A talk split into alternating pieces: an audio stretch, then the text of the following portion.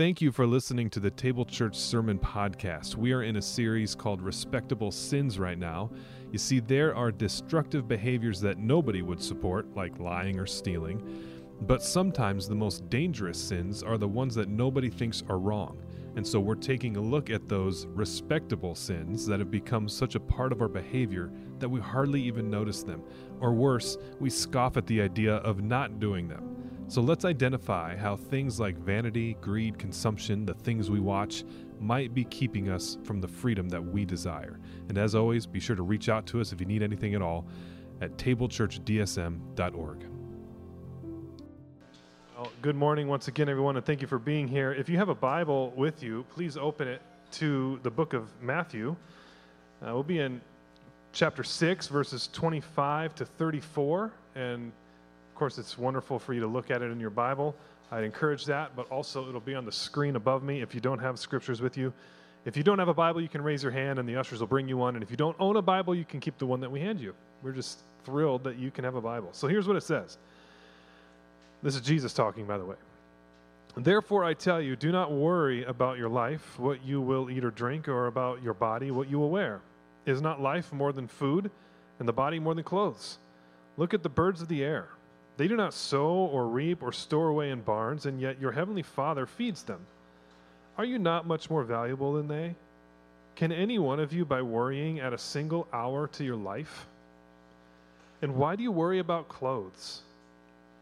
That's such a word for our day and age, isn't it? Why do you worry about clothes? See how the flowers of the field grow. They do not labor or spin. Yet, I tell you that not even Solomon in all his splendor was dressed like one of these. If that is how God clothes the grass of the field, which is here today and tomorrow is thrown into the fire, will he not much more clothe you, you of little faith? So do not worry, saying, What shall we eat, or what shall we drink, or what shall we wear? For the pagans run after all these things, and your heavenly Father knows that you need them. But seek first his kingdom and his righteousness, and all these things will be given to you as well. Therefore, do not worry about tomorrow, for tomorrow will worry about itself. Each day has enough trouble of its own. Thank you. Thank you, Pastor Phil. Uh, my name is Moses Bomet. I'm one of the directors of mission here at Table Church. It's such a pleasure to be in front of you this morning. Um, before we jump into our sermon, I actually asked Pastor Phil um, to read the scripture this morning, but also because I wanted to take a few moments just to share something that I reflected on. Um, I just got back from Africa. I was there and I just got back this uh, past weekend. And as I reflect on the sermon, reflect on my time at uh, Table Church. Sometimes it's best to slow down and then you think through things, right? And Pastor Phil is an integral part to me and my time with this church. Ever since my wife Nyla finding the church right at lunch Sunday, he has been a true blessing in my life. You see, I think I've said this a few times, and maybe you might say, Ah, Moses, you know, we've heard you, you keep saying it. No, I don't think you understand. I really don't think you understand the man that he is, the heart that he has for this city, the heart that he has for this church, and everyone who's in it. And you know, when you meet someone and you get to talk to them and understand who they are, and you just hear this goodness, this trueness, this gentleness, you can't help but have it rub off on you. And he has been that to me. He's been more than a mentor. He's guided me through difficult times, hard times. And so today, what I am saying is, guys, we've got a pretty good pastor. You know? I, I, I promise, I didn't pay him. I only have one problem with him that he's a Hawkeye fan. So, with that, you're dismissed. no, uh, let's pray, church. Dear Heavenly Father, thank you for this morning. Thank you for giving me this opportunity to be in front of these wonderful people. It's such a blessing. Humble my heart, humble myself, that I can only be used as a vessel to share what you have in store for us. And I, Father, I pray that the Spirit can minister to us this morning and that we can have open hearts, open minds to listen to what He has for us this morning. It's in Jesus' name I pray and believe. Amen. Amen. All right. About a month or so ago, Pastor Phil asked this question Do you trust me? Then he proceeded to talk about politics.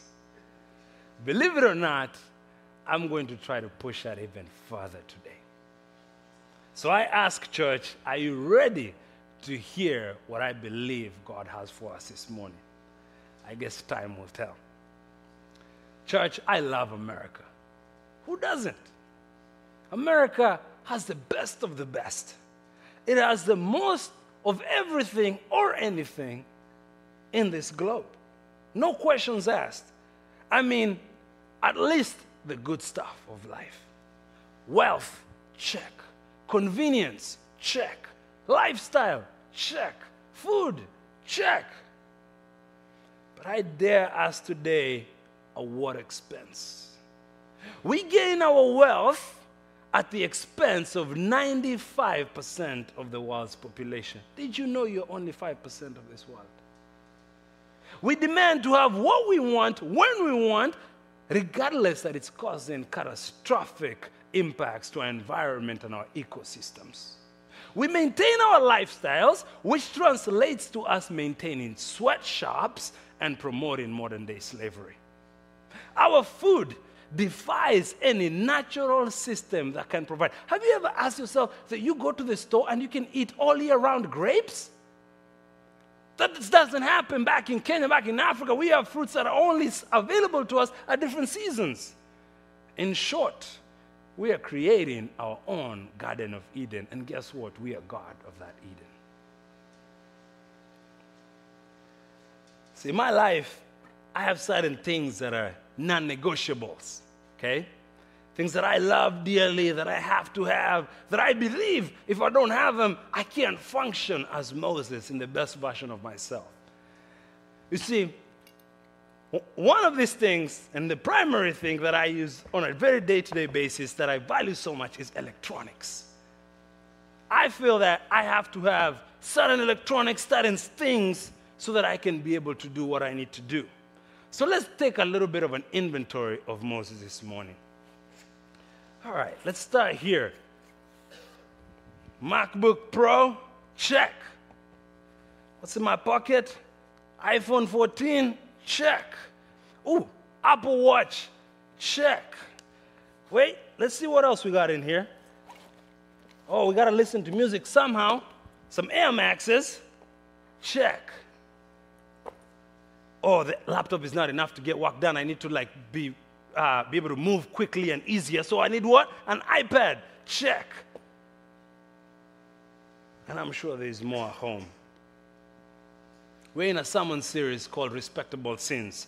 These are sins that over time we have accepted them, we have respected them, and at times we even see people doing them and find them noble.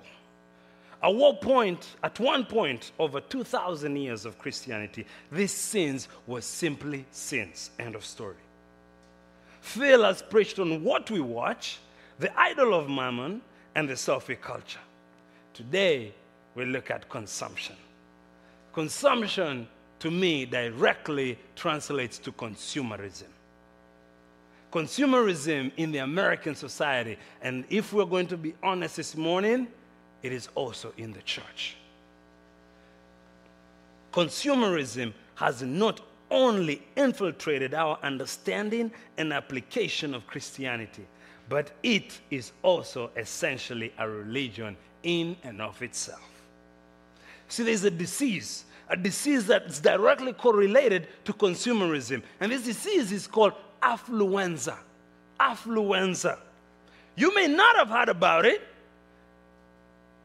but I am certain most of us suffer from it. A couple weeks ago, Pastor Phil talked about the idol of mammon. You see, when he talked about the sermon, if you're not here, the idol of mammon is back in the day, they referred to mammon almost equi- equivalent to money, but when they talked about money, just not money, the, the actual currency, but rather eh, thinking of it as almost a being, that it had a life of its own, that it's an, it can take over someone's life. That's why it's idol of mammon. Simply put, are you running your money or is your money running you? in an article by Craig Blomberg titled Mastering Mammon, he asked the following questions to see if you suffer from affluenza. So, listen clearly and just reflect on this. Number one, do you get bored unless you have something to consume? Goods, food, or media. Like, oh man, I can't just sit down here. Let me let me scroll through that social media real quick. Affluenza. Do you ever use shopping as a therapy? Hey, we gotta hit that Jordan Creek Mall. You know, today walk was so hard, man. I gotta go blow off some steam. Let me go buy a couple things. Affluenza. Do you personally feel more than one large trash bag in a single week? Try a day for some of us. Does each person in your house or apartment occupy more than 500 square feet of personal space? Are any of your credit cards maxed out? Affluenza. In the Shattered Lantern, Ronald Rolheiser writes this Our lives become consumed with the idea that unless we somehow experience everything, travel everywhere, see everything, and that are part of a large number of people's experience, then our lives are small and meaningless.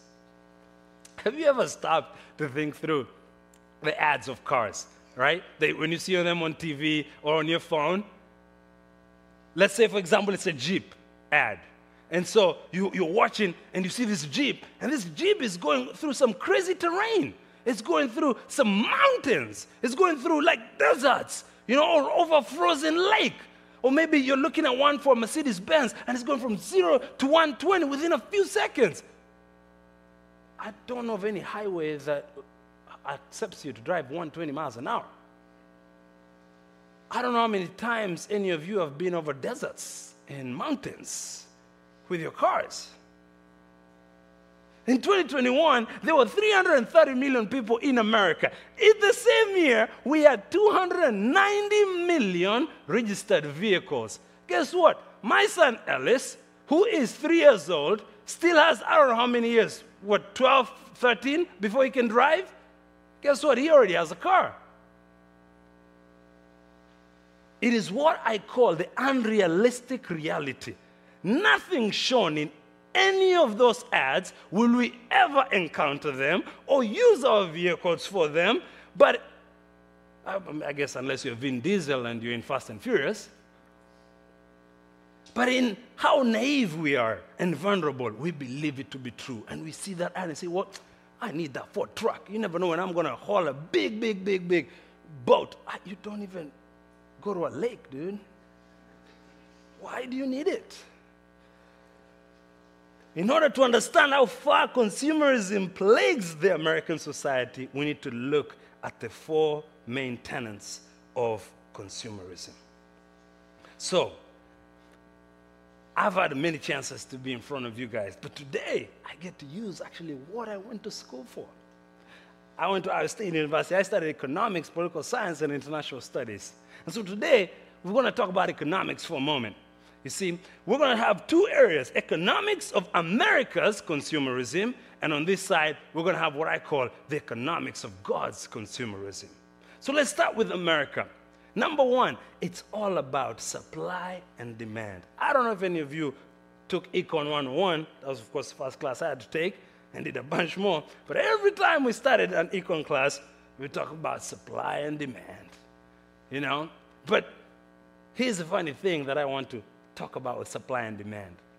When we landed in school, and even the idea of supply and demand is this is that for an economy to function, you have supply and you have demand. You want to be at this point. It's a point of equilibrium. It means that the demand of these goods or services are matching up the supply. During COVID, the supply was disrupted. Hence, our demand was the same and the goods went up in cost. That's why, because of COVID. But here's interesting thing about America's a, a consumerism culture. In America, we are lured to believe we need things. This in turn creates demand for unnecessary things, which ultimately drives the supply of these things. It's a vicious cycle that continues over and over and over. Number two, it's never enough. It makes me think of the song from The Greatest Showman, Never Enough. Look at these uh, lyrics. Please, just look at them. All the shine of a thousand spotlights, all the stars we steal from the night sky will never be enough. Never be enough. Towers of gold are still too little. Hold on, time out. I don't even have like an ounce of gold. I know I've got a lot of electronics, guys, but I don't even have an ounce of gold. But a tower is still not enough. These hands could hold the world, the whole world. What more? There's nothing else more than the world, right? Everything is in it. Will never be enough. Never be enough. Church, our temples are malls and digital storefronts. Our altars are checkout counters and online baskets. Our priests are advertising agencies. Our sacrifices are the dollars in our checking accounts. And ultimately, do I dare say, our God is our unmet desires. King Solomon, the wisest man of his day, this is what he said in Ecclesiastes 1. He says, Meaningless, meaningless, says the teacher utterly meaningless. Everything is mean. You hear how many times he says meaningless? We still don't get it. What do people gain from all their labors at which they toil under the sun? The rat race, guys, chasing that dollar, chasing every single day to do all these things. That's what he's saying. That's the same version of 2023. Uh, Generations come and go, Generations come and generations go, but the earth remains forever. Do you remember that quote from Ronald Rolheiser? The irony is that we believe we need these things and experiences to have meaning in life. But then King Solomon says, everything, and I mean everything, is meaningless. Number three, it's selfish. At the heart of consumerism is a need to satisfy our needs and desires. Our flesh has overcome us. We are slaves to our own bodies. We go to whatever lengths we ensure to find true happiness. We call it the pursuit of happiness. What happiness? I told you I'm going to push it hard today. What happiness? Many of us know the American dream. This is what it's defined like in Merriam Webster. It says, a happy way of living that is thought of by many Americans as something that can be achieved by anyone in the United States, especially by working hard and becoming successful. From the surface, this looks so good. Sounds fantastic. In fact, my family moved to this country because we wanted to pursue the opportunities in the land of opportunity.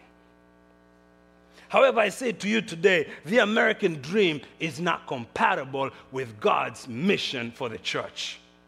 And if we're truly concerned with God's mission, then it means it is our mission. So today I say to all of you, the American dream is a true distraction from a life lived totally and surrendered to God. Please do not mistake before you go out there and say, Moses doesn't care for people to be equal and have equal opportunities. No. I've actually been in this same pulpit and I've talked about those who are marginalized, those who are left behind, and that we need to uplift them in our communities. What I'm saying is this the American dream only goes so far and paints a picture of me. I am the center of the universe. This makes me think of this. I am the master of my fate. I am the captain of my soul. Number four, it literally costs our soul. You may be quick to disagree with me on this point. But let's take an inventory once again. How many things in your day to day life do you consider necessary? You can't live without. Oh, we have to have several thousand square feet of space in our house. I can't do a house that's a thousand or fifteen hundred square feet. It, it has to be 2,000, 2,500. Whoa, we gotta have yard space, guys. I need a good sized yard so my kids can play. Oh, wait, we've got five drivers? Let's make sure we have five cars in this household. Oh, I gotta make sure I've got at least a million or two million in my retirement account by the time I retire. What if the following is what is necessary and enough? A roof over our heads, regardless of where it is.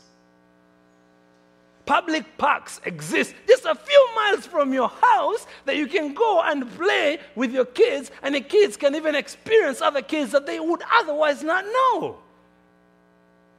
Utilizing one vehicle, and I dare say public means, even if it's inconvenient. If you steward your God given resources during your time, when it comes to retirement, your life will be very simple. Perhaps you didn't live a life in that time that made sense for you to have the retirement. I said I would push.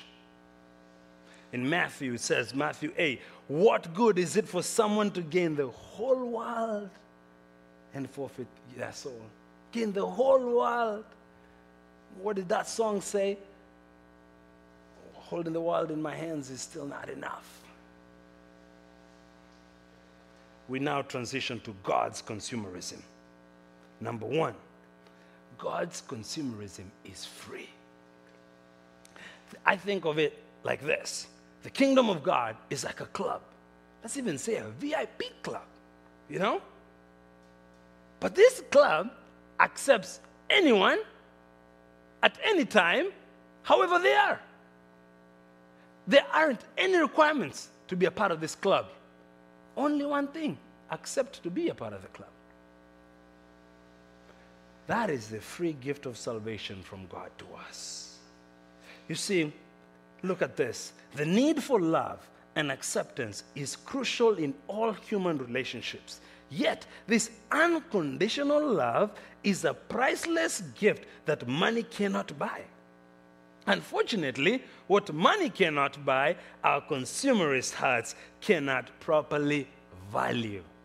Uh-huh. You cannot buy a way into heaven. You can't buy a way into being forgiven by God, but He's giving you for free, saying, just accept me into your life so we can be restored in this relationship. And you say, ah, come on, come on. I didn't pay for that, so that's not good enough. Let me, let me, let me go. Let me go chase some few things on here. You know, let, let me have the nicest car. Let me have the biggest house. Let me, let me use these things to get this meaning in life because this free gift of salvation, God, that's cool. I don't need that.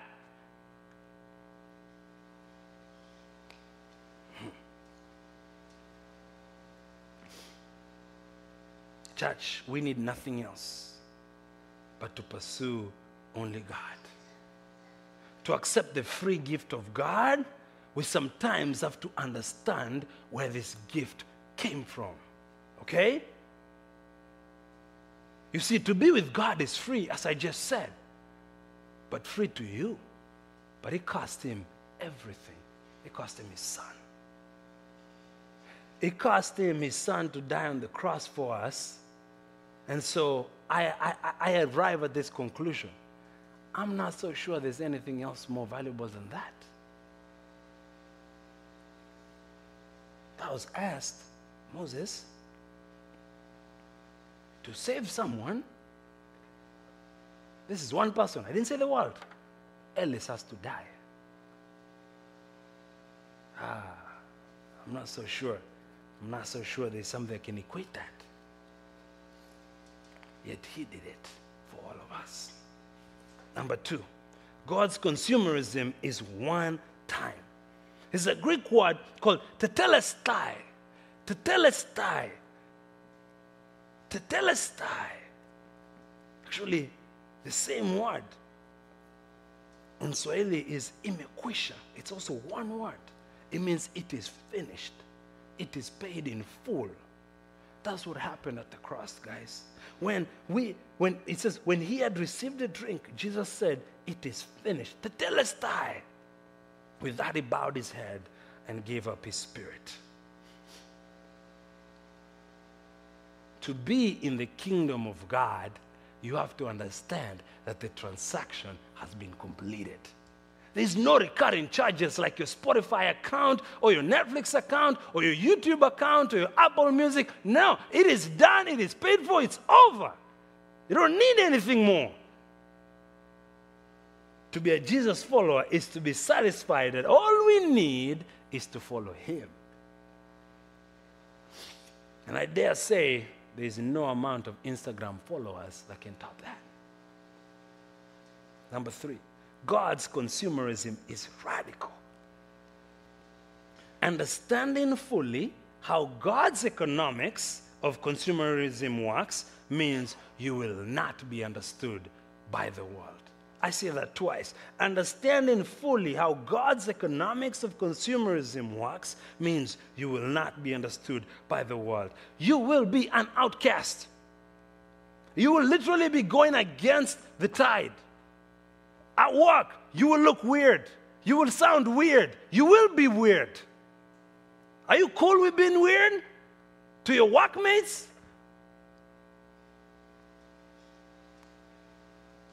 Pastor Phil shared a couple of weeks ago about our founder, John Wesley. He said, John Wesley, when he started his ministry, he had this salary, right? And so, as he went over time and his ministry grew, he still kept the same salary. So the ministry has grown opportunities are happening. I'm sure he had even people coming in his congregation who probably wanted to give him so much more and say, hey, they were probably in like a board of elders meeting and they were like, Pastor, what about your salary? It's like, no, I'm cool, dude. I'm going to stay with this salary. So I say that. And if this is what you're thinking, that's unrealistic. What about inflation? My family is growing. We need more resources, Moses you completely are missing the point. We are called to be in this world, but not of this world. Values of American economics do not work with God's economics. They do not work. Listen to the prayer Jesus um, prayed to his disciples that I believe should be our prayer today, church. It says from John 17, I am coming to you now, but I say these things while I'm still in the world, so that they may have the full measure of my joy with them. I have given them your word, and the world has hated them. The world has hated them. For they are not of the world any more than I am of the world. My prayer is not that you take them out of the world. You see, this is the other issue we have sometimes as Christians. We, we say, okay, hey, I'm not of the world. You know, those, those people over there, they have consumerist hearts. They're like chasing this American dream, do all those things. So you know what? Like, I'm going to leave those guys. I'm going to stay here within my cool church community.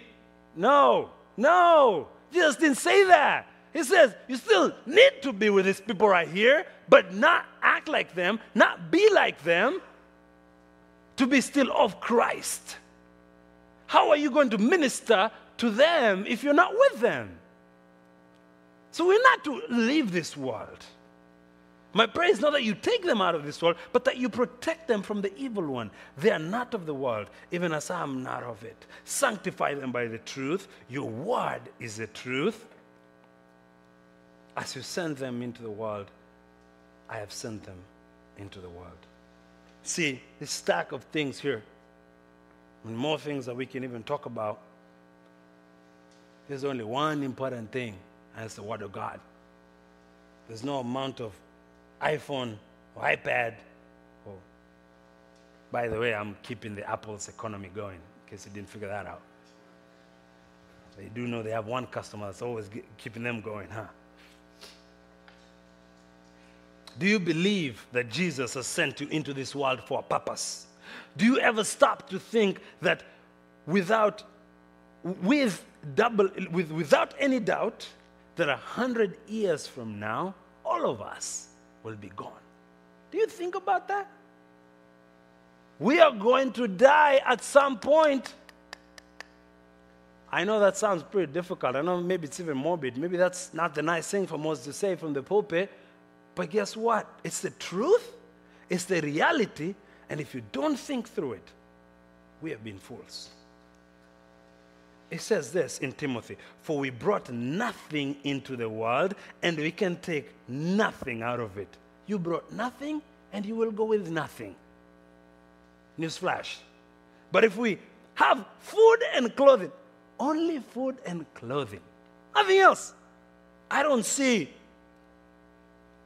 technology. I don't see that house in the suburbs. I don't see X amount of dollars. It says, but if we have food and clothing, we will be content with that. Those who want to get rich fall into temptation and a trap and into many foolish and harmful desires that plunge people into ruin and destruction. So, once again, church, table church, if we're true followers of Christ, if we want to be disciples of Christ here in Des Moines, we have to live a radical life. Last but not least, God's consumerism is communal. All that we are, all that we have, is for and from God. Believe it or not. This means that everything needs to always be oriented towards advancing God's heart and mission for the world. If I make a purchase for selfish desires, I should stop and not make that purchase. If I make a purchase that harms someone else, whether I know them or not, whether in another side of this world, I should not make that purchase. If I make a purchase that negatively impacts the environment in any shape or form, I should not make that purchase. Everything and anything should be seen through the eyes of God. Church, I know I've said a lot of things. I'm not saying money and possessions are bad, but we need to ask ourselves this question What is the purpose and the motivation for them? That's what you should be checking your heart with. If we have fully grasped God's consumerism, this is what would happen. We will see that helping others and dwelling in solidarity with people in need is more important than prosperity in our suburbs. We will see that helping our neighbors, helping those who are homeless, helping those who don't have as much as we do, stand closely with those who are imprisoned, standing closely with those who are minorities, standing with those who have been hated is more important than how West Des Moines is doing, how Johnston is doing, how Ankeny is doing. That's what that's saying. So I conclude by sharing something here personally. I, I, I use this example. It's the honest truth. I had to check my heart. I don't know. When we're talking about these respectable sins, I listened to the sermons from Pastor Phil, and man, like they drove deep in my heart as we talk about all these things, what we wash, the idol of mammon, the selfie culture, and now consumption. I'm preaching this to you guys, but I'm saying I am also preaching to myself. It is hard. I didn't say this is easy. It is hard. And so, as I look at these things, I wonder where we're going. I wonder what we're trying to do here.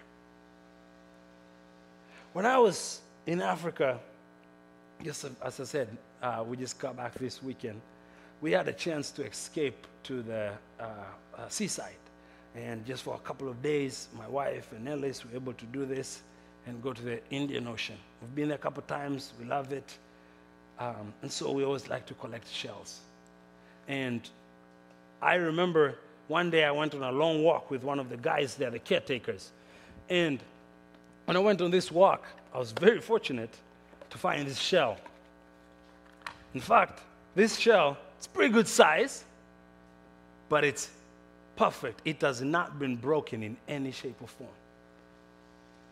I have never found a shell like this. In fact, I was so excited, I told my wife, and Nyla said, Of course. well, that's not fair. How do you get to find that? no, but after that, she said something interesting to me. She said, Moses, you must have done something in a different life for you to have all these good things happening to you. I don't understand how all these things always happen to you. And I know it was kind of a joke about the shell, but I reflected on it later on. You see, there's two reasons to that. Number one is the prayers that have been prayed over my life, primarily by my mother, my family, and other people. That is for sure without a doubt. Number two is to live a life that is blessing other people. What do I mean by that? You see, these things, as much as I love my electronics, as much as I love to use them for whatever I might do with them, it does not equate the time we spend every Tuesday with Rise Up Tutoring for me to look back the last three years to see a boy, you know, Edgar, who, who could not read uh, or, or even write in English, who could not communicate, but now can speak fluently, can write fluently. He can be able to share his thoughts with his teacher. Do you know he could not do that? He can now talk to his teacher, and his teacher can now understand Edgar on what Edgar is saying. If Edgar is picked on, he can't even say, I'm being picked on. He just has to live with it. But now, because of Rise Up, he can be able to communicate that well. You see, another ministry we do back in Africa is called Rising Days. We work with uh, uh, young uh, high school and, and, college students to be able to help them to go to school. We focus on helping young girls. I came to realize a girl is missing school five days a month because she doesn't have 50 cents to afford a sanitary pad. 50 cents. I don't know how many sanitary pads I'm looking up here. Probably maybe almost this whole stage with how much these things cost. And this is meaningless.